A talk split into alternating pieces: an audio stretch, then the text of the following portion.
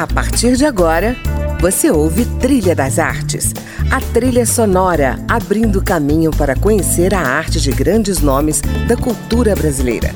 Música, opinião e informação na Trilha das Artes, com André Amaro.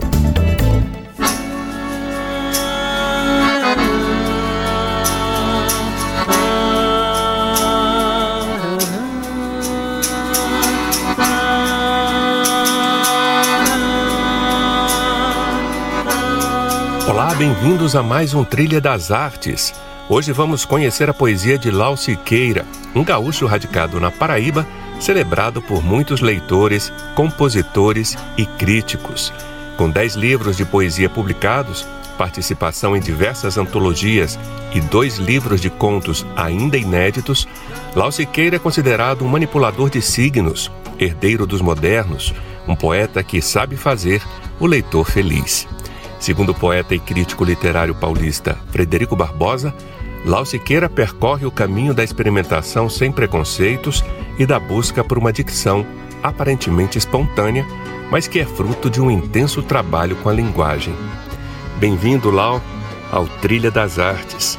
Oi, André. Prazer grande conversar contigo e participar do programa Trilha das Artes, que é um programa que eu acompanho eventualmente e que tem um público bastante generoso espalhado pelo país. Eu é que agradeço a sua presença aqui. E você nos traz, para a abertura do programa, o acordeão do argentino Chango Spasiuk. Há quem diga que a música dele nos torna menos miseráveis. Você escolheu a composição El Camino. Por que, Lau?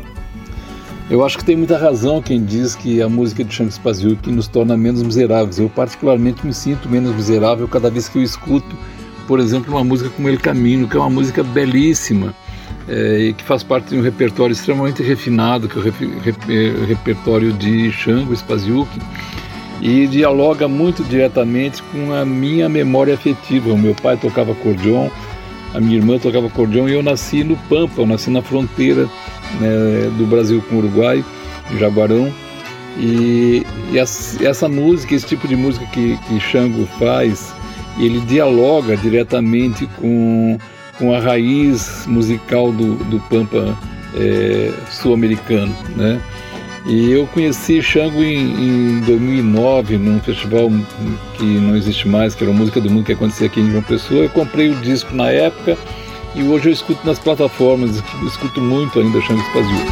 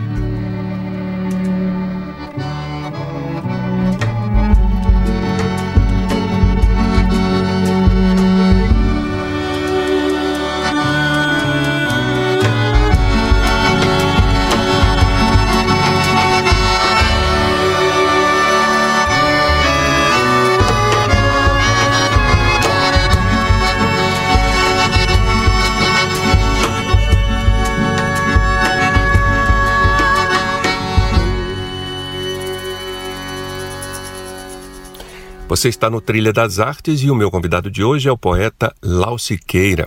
Começamos o programa ouvindo essa belíssima composição do acordeonista argentino Chango Spasiuk, El Camino. E por falar em caminho, Lau, vou ler aqui um poema seu chamado Esgrima, que diz assim: metade de mim é um beco sem saída, caminho sem volta, traçado sem tropeço, lonjuras disfarçadas desde o começo. Como a sua poesia vem caminhando ao longo do tempo e como o poeta Lau Siqueira hoje vê o poeta no começo do caminho. Eu acho que a poesia é exatamente isso, essa esgrima permanente, esse beco sem saída, esse caminho sem volta, esse traçado sem tropeço, essas lonjuras disfarçadas desde o começo, isso é a poesia. E geralmente nós somos reconhecidos enquanto escritores a partir da publicação de livros. O meu primeiro livro foi publicado em 93, o Comício das Veias, em parceria com a contista Joana Belarmino, a escritora Joana Belarmino. Mas eu escrevo desde muito tempo, desde a adolescência. Publicava em jornais e revistas e fanzines. E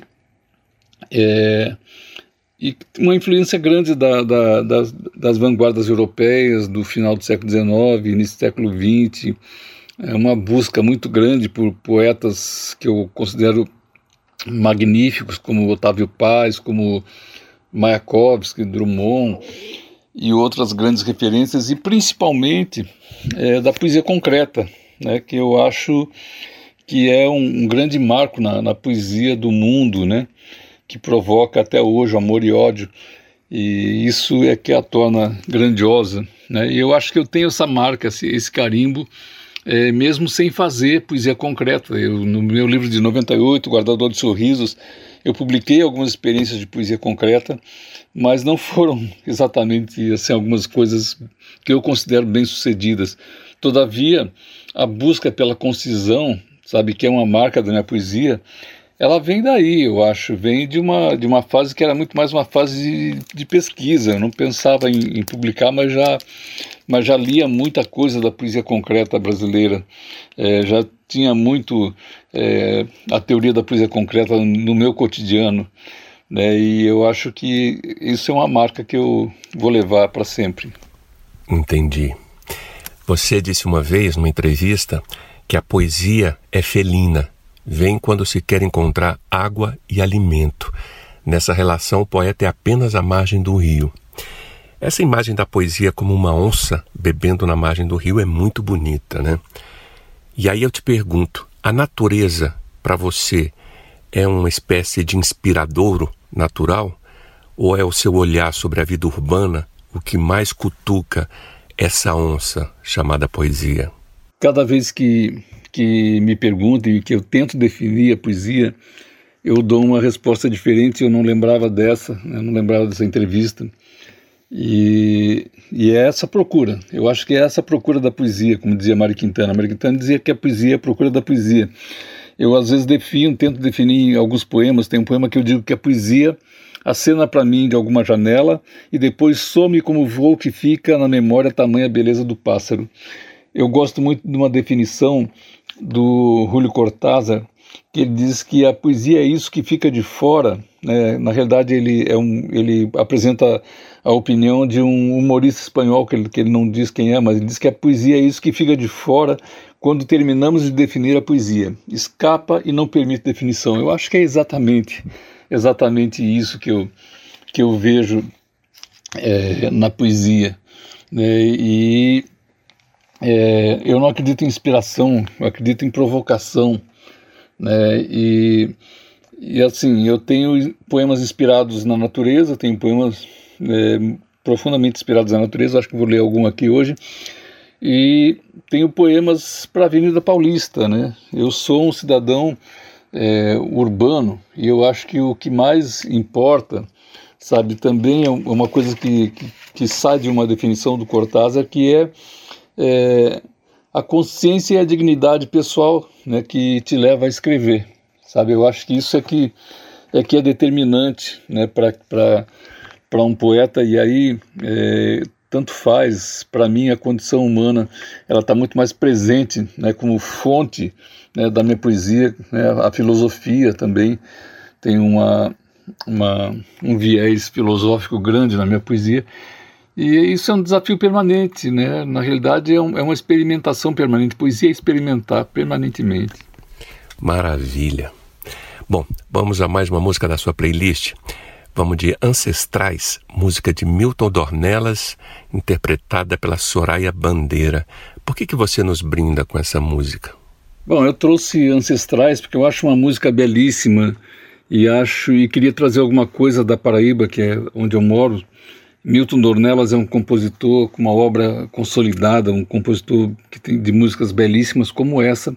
E Soraya Bandeira é uma grande cantora brasileira que mora aqui, que tem uma presença de palco espetacular, e eu tenho uma paixão muito grande por essa música e agradeço muito a oportunidade de poder mostrar essa música ao Brasil. É uma música, e mostra, isso diz o quanto o Brasil tem perdido, né? Porque são muitos talentos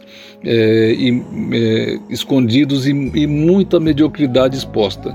Essa é a nossa realidade, infelizmente, sabe, a indústria fonográfica é uma coisa horrorosa, apresenta o que há de pior e esconde o que há de melhor, e a gente fura esses bloqueios sempre que pode. Pra cantar eu vim de tão longe, eu nem sei de onde saí. Era festa de terreiro, isso eu vi, num matraquear de palmas de tantas mãos escravas, com sorrisos e tambores dentro da noite. Trago um coração apanhado no meio do algodoal, meio lua, meio pandeiro, meio trovão,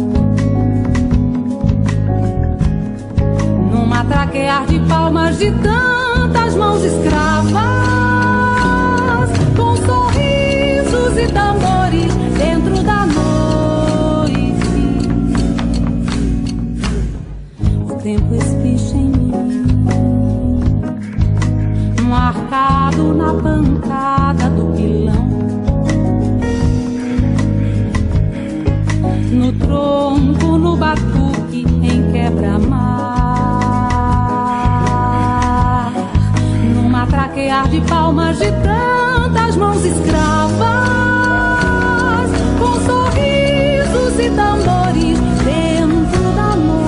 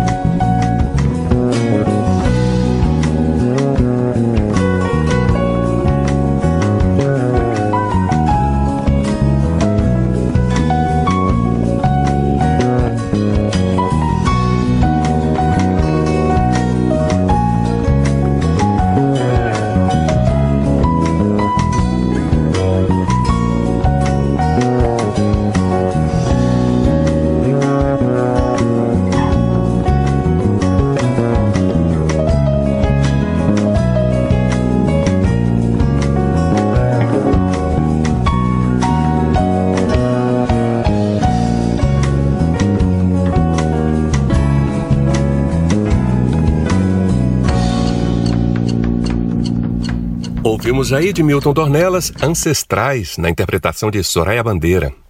Sugestão do poeta Lau Siqueira, o meu convidado hoje, aqui no Trilha das Artes. Lau, você tem grandes parcerias musicais, né? O cantor, arranjador e compositor Paulo Ró, por exemplo, musicou muitos dos seus poemas. A sua poesia também foi parar em músicas de Chico César, Fernanda Cabral e Naldinho Freire. Como é que é ouvir as suas poesias embaladas nos braços da música? Olha, eu tenho a sorte de ter amigos extremamente talentosos, extremamente generosos, como o Paulo Ró. Paulo Ró, em 2007, ele musicou 10 poemas meus e 10 anos depois nós gravamos o disco Quarta Capa, né, que está disponível no YouTube integralmente. E Chico César, não faz muito tempo, ele me fez uma surpresa, sabe, incrível. Ele mandou para mim pelo Messenger, musicou 2 poemas meus, né, fez uma música belíssima, né, 2 poemas que tinham saído na revista Acrobata, e ele musicou e mandou para mim esses poemas. Eu fiquei extremamente emocionado com isso. Fernanda, eu já acompanho há bastante tempo, e ela queria fazer uma parceria comigo para esse último álbum que ela lançou, e nós fizemos Tatuagem Zen, que acabou sendo o título do álbum, né? E Fernanda é uma cantora, uma artista excepcional também. Naldinho me fez uma surpresa grande, porque nós fizemos uma parceria também para o disco dele, para o álbum que ele lançou no ano passado, e simplesmente tem a participação de Pinduca, o grande mestre do carimbó, na interpretação dessa música, né? E outros compositores amigos, como Erivan Araújo, como Érica Maria, como Kennedy Costa e muitos outros que acabam trabalhando com a nossa poesia. E isso é muito emocionante, isso é muito gratificante para o poeta ver a sua poesia circular numa outra linguagem, né? Fazer uma junção com uma outra linguagem para se mostrar mais e melhor. Eu acho isso fundamental. A professora Aíla Sampaio fez um comentário muito bonito sobre a sua poesia. Ela diz: a poética de Lau é um pássaro em voo sibilante pelo território do lirismo que não se retrai ante sua inquietude com experiências formais. E por falar em voo sibilante, você escolheu para a gente ouvir a canção Pássaro, que a Fernanda Cabral compôs em parceria com Chico César e o pianista Sacha Amback. Por quê? Tempos atrás, a Aíla Sampaio, que é uma escritora também fantástica e professora universitária, escreveu um ensaio sobre a minha poesia, um ensaio muito generoso no Diário do Nordeste, de Fortaleza. E é muito isso. Eu acho que dialoga assim com essa música de Fernanda Cabral e de Chico César, uma parceria muito bem sucedida, uma densidade enorme, com uma interpretação fantástica de Fernanda e de Ney Matogrosso, né, que são 2 nomes espetaculares da música brasileira, né, e com esse carimbo, essa tatuagem que vem com o Sacha, né? O Sacha é uma marca de qualidade da música brasileira, e eu acho que nós somos extremamente orgulhosos desses artistas, desses grandes artistas que conseguem fazer essas coisas fantásticas que a gente escuta, como essa música Pássaro. Ah, pássaro, posso ser e não posso ir de asas abertas, coração em loca, vida em ar. Ah, pássaro, passa-me e em mim fica a leveza.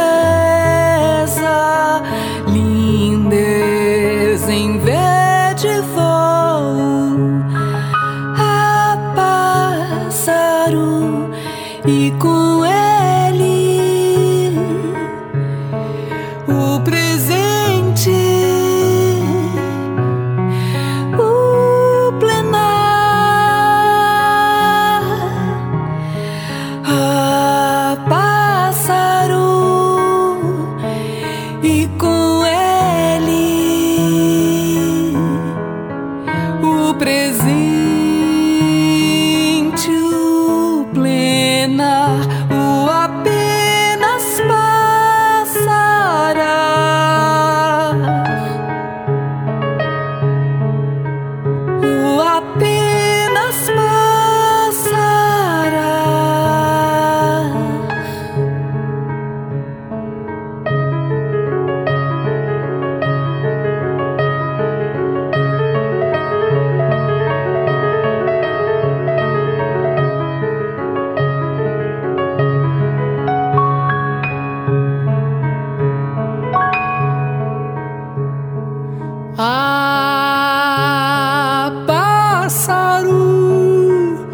posso ser e não posso ir, ir de asas abertas, coração em loca, vida em ar. Ah, pássaro, passa-me e em mim fica a leveza, lindez em verde voo. Ah, pássaro, e com ele o presente, o plenar. Ah, pássaro, e com ele o presente, o plenar, o apenas passará, o apenas passará, o apenas passará, o apenas passará.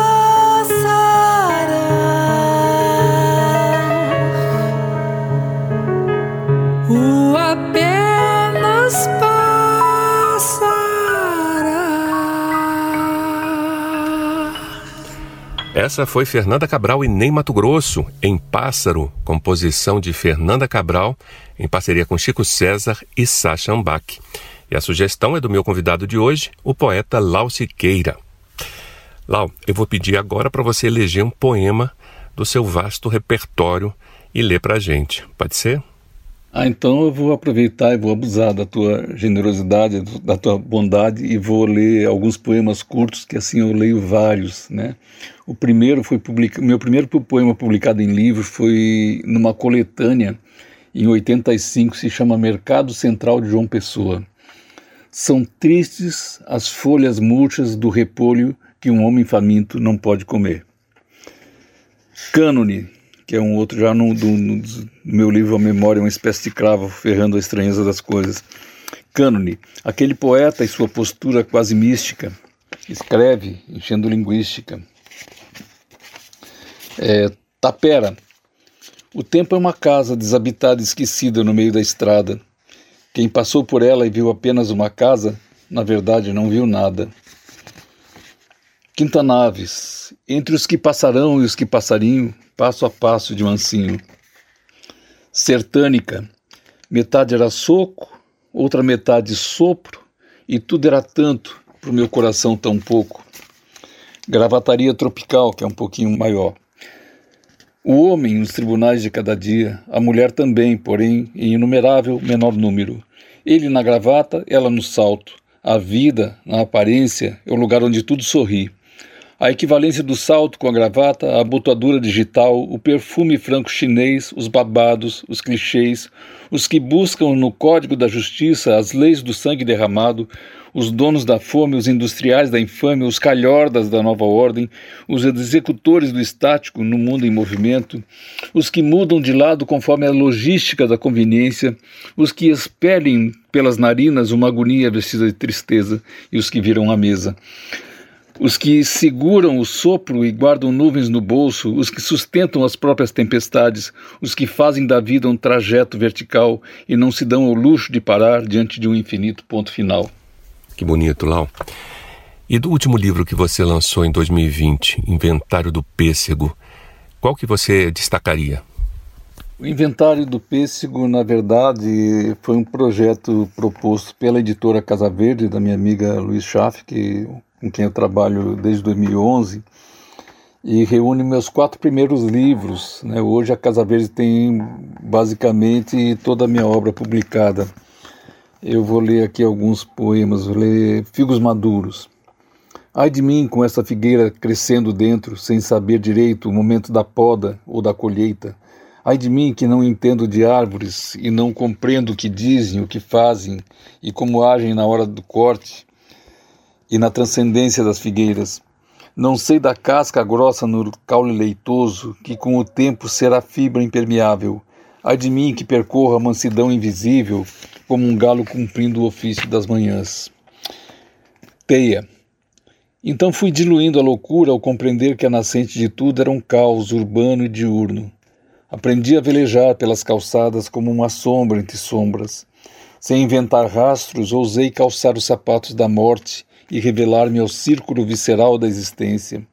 Nem fui o insano ou o decrépito humano. Apenas despi a coragem e vivi sem pele a lapidação da alma. Perdi o que não era essência, e agora, pleno de mim, não sei nem sou. Esse livro tem alguns poemas inéditos também, que eu acabei publicando, e vou ler dissonantes aqui. Entre o caule e o pólen existe a flor, sentimento que germina, olhos arregalados na paisagem, coração em festa de ano novo, os arremessos que acerto não meço, não tenho medo do deserto, só sei que estou vivo, não sei se estou certo. Maravilhoso. Olha só, eu li que você tem intenção de escrever para o teatro. Como é que surgiu esse interesse? A poesia ainda vai ser o eixo? Pode falar sobre isso? Sim, eu tenho um projeto, eu tenho vontade de escrever para teatro, eu tenho vontade de escrever um monólogo, né? E na verdade eu não acertei a mão ainda, né, nisso, eu não sei como, já comecei algumas vezes e interrompi, e deletei, e rasguei muita coisa nesse sentido. Eu tenho participação em alguns espetáculos de teatro com alguns textos meus, mas eu tenho muita vontade de fazer um monólogo, para fazer a minha primeira experimentação com teatro, né, a partir de um monólogo. Mas eu tenho isso também em relação ao romance, eu tenho vontade de escrever um romance, eu nunca dei o primeiro passo sequer para o romance.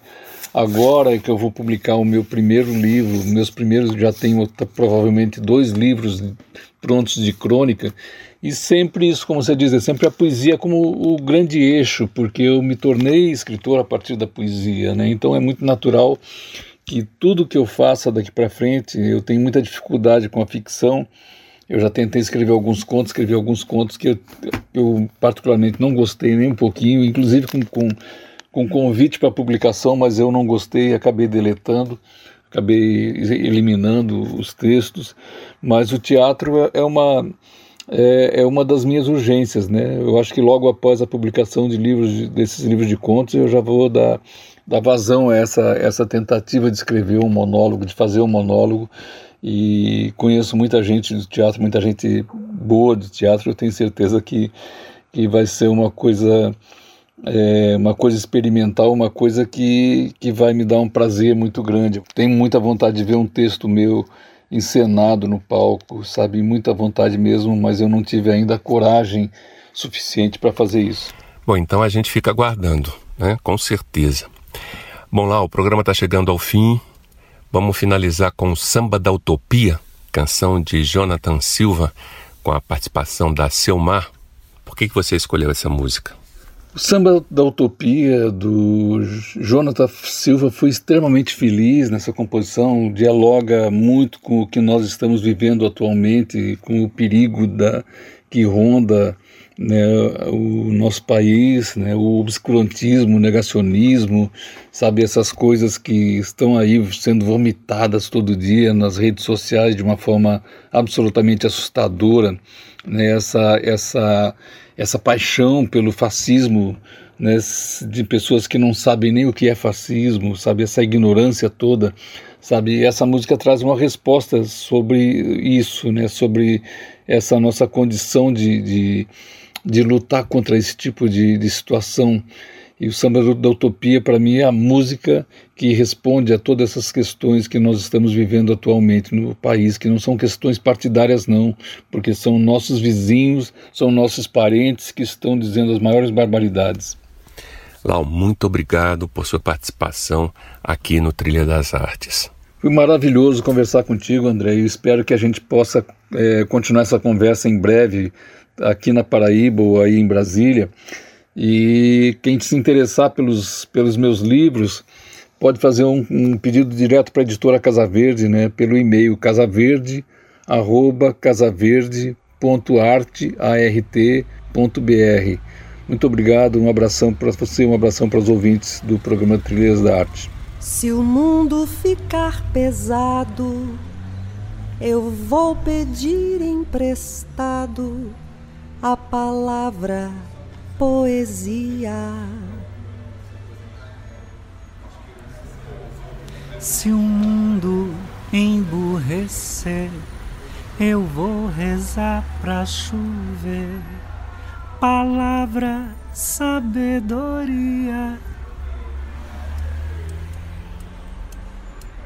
Se o mundo andar pra trás, vou escrever num cartaz a palavra rebeldia. Se a gente desanima, eu vou colher no pomar a palavra teimosia.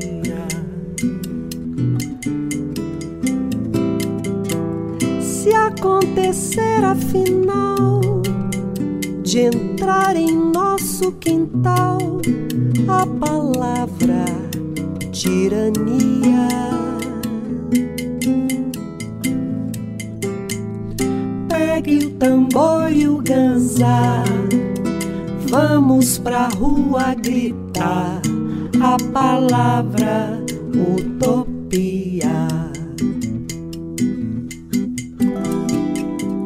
Se o mundo ficar pesado, eu vou pedir emprestado a palavra poesia. Se o mundo emburrecer, eu vou rezar pra chover palavra sabedoria.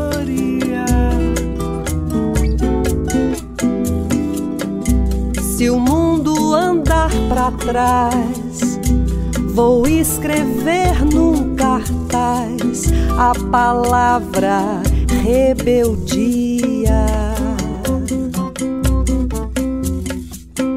Se a gente desanimar, eu vou colher no pomar a palavra teimosia.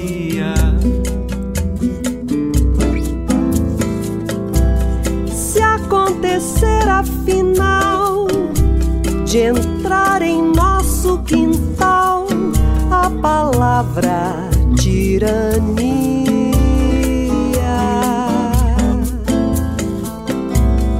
Pegue o tambor e o ganzá, vamos pra rua gritar a palavra utopia. Se o mundo ficar pesado, eu vou pedir emprestado a palavra poesia.